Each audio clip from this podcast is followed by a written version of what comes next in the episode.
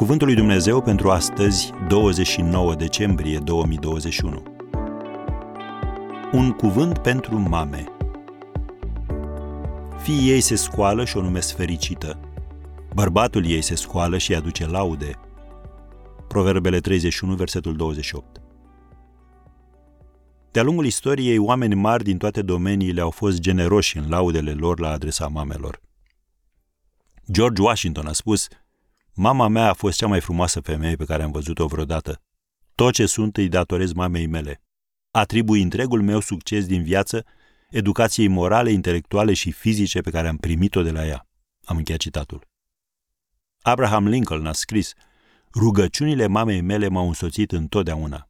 Ele au stat lipite de mine toată viața mea. Am încheiat citatul.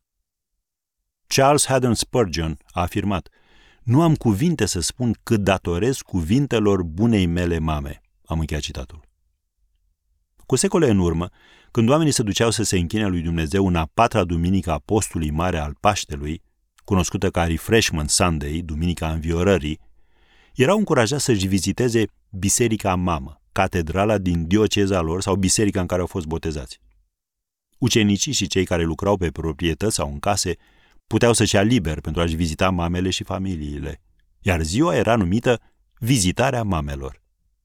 Apoi, în 1913, o doamnă pe nume Constance Smith a auzit de campania Anei Jarvis de recunoaștere publică a mamelor din America prin stabilirea unei sărbători anuale numită Ziua Mamei.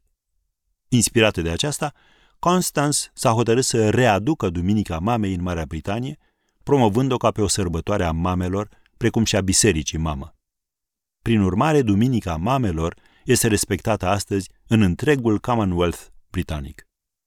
Biblia ne spune despre femeia cinstită și spicuiezi în Proverbele 31 că este mai de preț decât mărgăritarele, vede că munca ei merge bine, lumina ei nu se stinge noaptea, ea deschide gura cu înțelepciune și învățături plăcute îi sunt pe limbă, fiii ei se scoală și o numesc fericită, și așa mai departe. O dată în plus. Azi, onorați-vă mama.